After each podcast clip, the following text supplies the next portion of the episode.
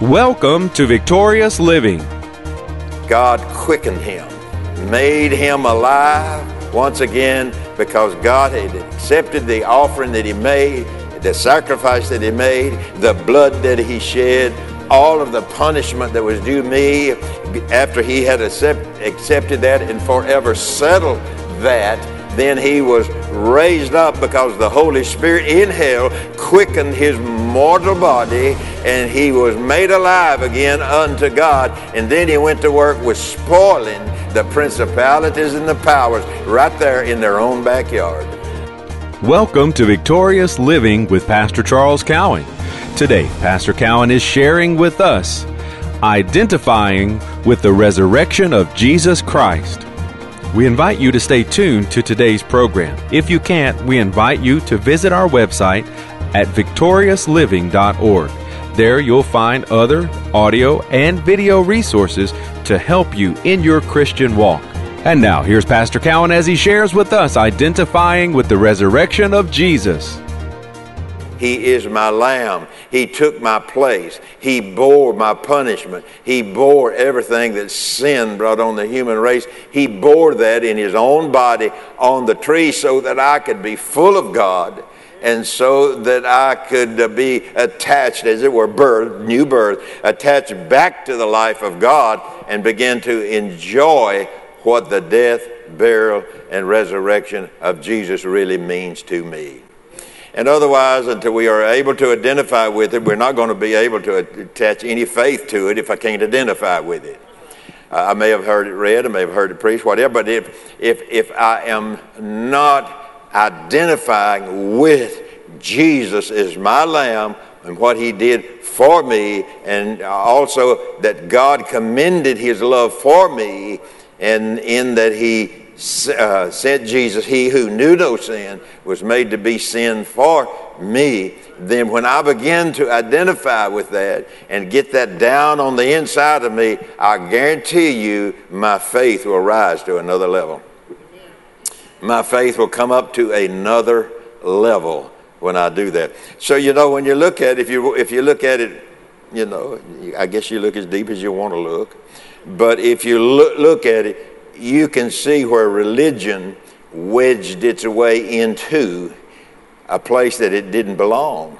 Religion doesn't belong to us. Uh, religion is not, is not to be a part of our family, but the whole world looks at if you go to church, you're religious. No, if you go to church and understand what I'm talking about tonight, you're born again. You are a child of God. You are connected to God, and you are a citizen of the kingdom of God because you've been born from above. Hallelujah. Amen. So you got to know, you got to identify. Now, I'm not saying when I say you, I'm talking about myself. We have to identify with what the death, burial, and resurrection of Jesus has brought to my life. You can come to a person, uh, we, whom, whomever, can come to church uh, all the days of their life on this earth, but until they identify with that, so their faith can grab a hold of that and bring that into this lifetime, then it's just a lifetime of religion. But people feel good because they're religious. There'll be a lot of, a lot of people on Easter Sunday in churches all over going to come to church and they're going to feel good because they came one time. they came one time, they're waiting for Christmas. Then they're waiting for Christmas. They're going to come, come again at Christmas. Come on now. And so, they, why? Because coming to church on these days, the two days we're talking, uh, Easter and Christmas, going to church is something religious about that that appeals or makes them feel better about themselves. Amen. Amen. I remember I used to preach in the church over here at Goodlettsville over there on, uh, what was the name of that road over there? Oh, you don't remember the name of the road. Uh, but anyway, little, it was a little Baptist church. And I used to preach over there, and they'd get up and preach about certain things, you know, and talk about, you know, uh, they got to get themselves clean enough to go to heaven, you know, and get their life straightened out. And you had to go through a, you had to go through a billow of smoke because all the all the people went outside when the service said amen. They was all smoking. I thought, folks, if you're going to clean yourself up. And then I, then I thought, if you're not going to clean yourself up, get out of the way. Go, you go out there somewhere, you know, and, and, and smoke. Amen. All right. Enough said about that. Okay. All right, let's go to, uh, let's go to Ephesians chapter 4, verse 9. Everybody got a little more time? That's four of you. The rest of you just hang on. Ephesians chapter 4, verse 9. Now that he ascended, now that Jesus has ascended back to heaven, taken his place at the right hand of the Father as our high priest, as our propitiation, as our sin offering, as our intercessor, now that he uh, ascended, what is it but that he also descended first into the lower parts of the earth? What, what did Paul say? First, first, what did he preach? Jesus died, Jesus buried, Jesus uh, was raised from the dead. So he said, now that Jesus has ascended, what is it but that he also descended first into the lower parts of the earth? Now, let me say it this way Jesus went to hell for us. He went to hell for uh, mankind, and uh, all we have to do is receive him by faith. Now, that causes a lot of problems with, with people. When, oh, no, no, no. Now, you know Jesus didn't go to hell. He took your place. He took your punishment, our punishment, our place, whatever. And whatever the sentence of, of death that sin brought, uh, then he suffered that for me so that I wouldn't have to go suffer that.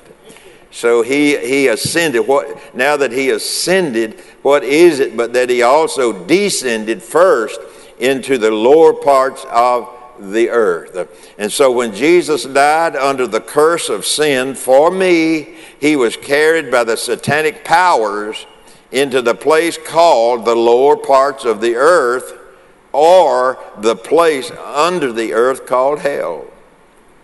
When the sentence of death and its punishment was completed in Jesus beneath the earth or in hell, the Holy Spirit showed up and quickened him in the bowels of hell beneath the earth, God quickened him, made him alive once again because God had accepted the offering that he made, the sacrifice that he made, the blood that he shed, all of the punishment that was due me after he had accept, accepted that and forever settled that, then he was raised up because the Holy Spirit in hell quickened his mortal body and he was made alive again unto God. And then he went to work with spoiling the principalities and the powers right there in their own backyard.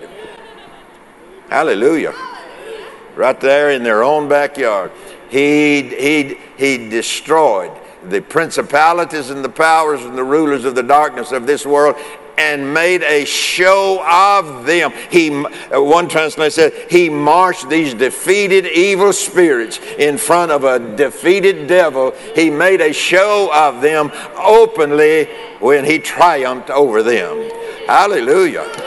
He made a show of them, amen. And there they, they had to march, you know, had to march right there in front of everybody, in front of the devil who, who Jesus defeated, demon spirits that he defeated. Uh, and now here's Jesus marching, mar- marching what he did in himself in front of them, and he spoiled the principalities and the powers.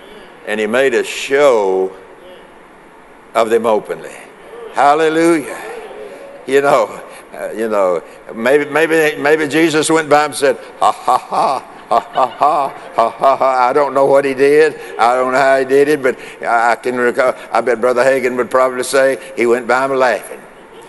You know, you know. I, I remember time uh, one time in uh, in uh, Burlington, Colorado, and uh, I was out there for one of Brother Hagin's meetings, and so, anyway, uh, he called Ken Turner, who was a trombone player in this service. Uh, Robert and I was out there. And uh, he called Ken Turner, who was a trombone player, trombone player. He said, Ken, come up here and lead us in a laugh. You know, and sometimes, you know, if you're going to laugh, sometimes you have to make yourself laugh. It sounds just as fake as it can be, don't it? when you make yourself laugh. But you know, if you're doing it as unto the Lord, now think about it. If you're doing it as unto the Lord and you just keep doing it, you know why? Somewhere the Holy Ghost gets involved in that with you. And then there is a laugh of the Spirit. Amen. And maybe Jesus did that when he spoiled the principalities and the power. Can't you just see it?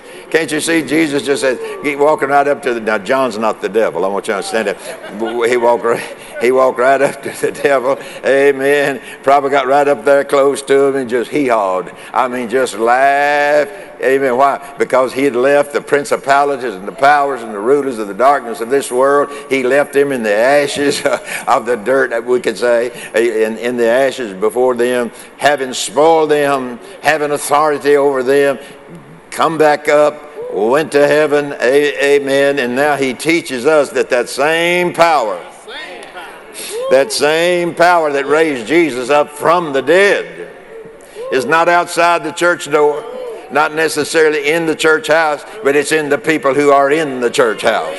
Amen. Now he's alive on the inside of us. Hallelujah. We got to identify with that. I, I, you know, I'm working on it just like everybody else is. I, I tell you, um, you know, we, but we got to work on it every day.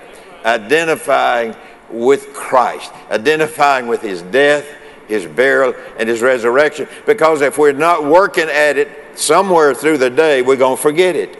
Isn't that right?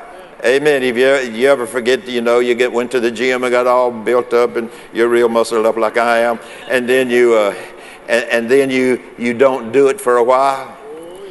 What's happened? Your muscles begin to lose the strength. We can lose the, the, the power of the strength of the God that's on the inside of us when we don't think about it, meditate it, and read about it, and thank God for it every day of our life. Christ in me, the hope of glory. I have a living hope tonight. I don't have a religious hope. I have a living hope tonight. Hallelujah. And it's a hope, you know, that carries us through this life and is going to take us all the way into heaven because I have a living hope. Now I've got to identify with what my hope did for me, what my hope brought to me. A- amen. And you know, a lot of times people are wanting God to do something for them, and, and, and we all do. We all do. That's, that's not, you know, but, but people sometimes, all of us could. At some time we're waiting and wanting for God to do something. All the while, God is saying, just get yourself strong, and there will be nothing that is impossible. Think about it. Nothing, no thing Nothing shall be impossible for you. Wow. Hallelujah. Now, when you're running and jumping pews about that, that's okay. That's okay. No religion in that. That's pure salvation, redemption that Jesus purchased for us. And, folks, we should be thankful every day of our lives. You know, we all face test and trial, they all come to us all. You know, I told you about the. Uh it's our hope that today's message, identifying with the resurrection of Jesus, has ministered to you. We invite you to come visit us at our website, victoriousliving.org. There you'll find audio of today's sermon and different resources and materials that can help you in your Christian walk. If you would like to request a free CD copy of today's message, you can do that by calling 1 800 842 7896. Again, that number 1 800 842 7896. If you would like to receive a free CD copy of today's message, please request offer 16. Today's special offer is 16. From Pastor Cowan and the congregation of Faith is the Victory Church, we'll be looking for you next time on Victorious Living.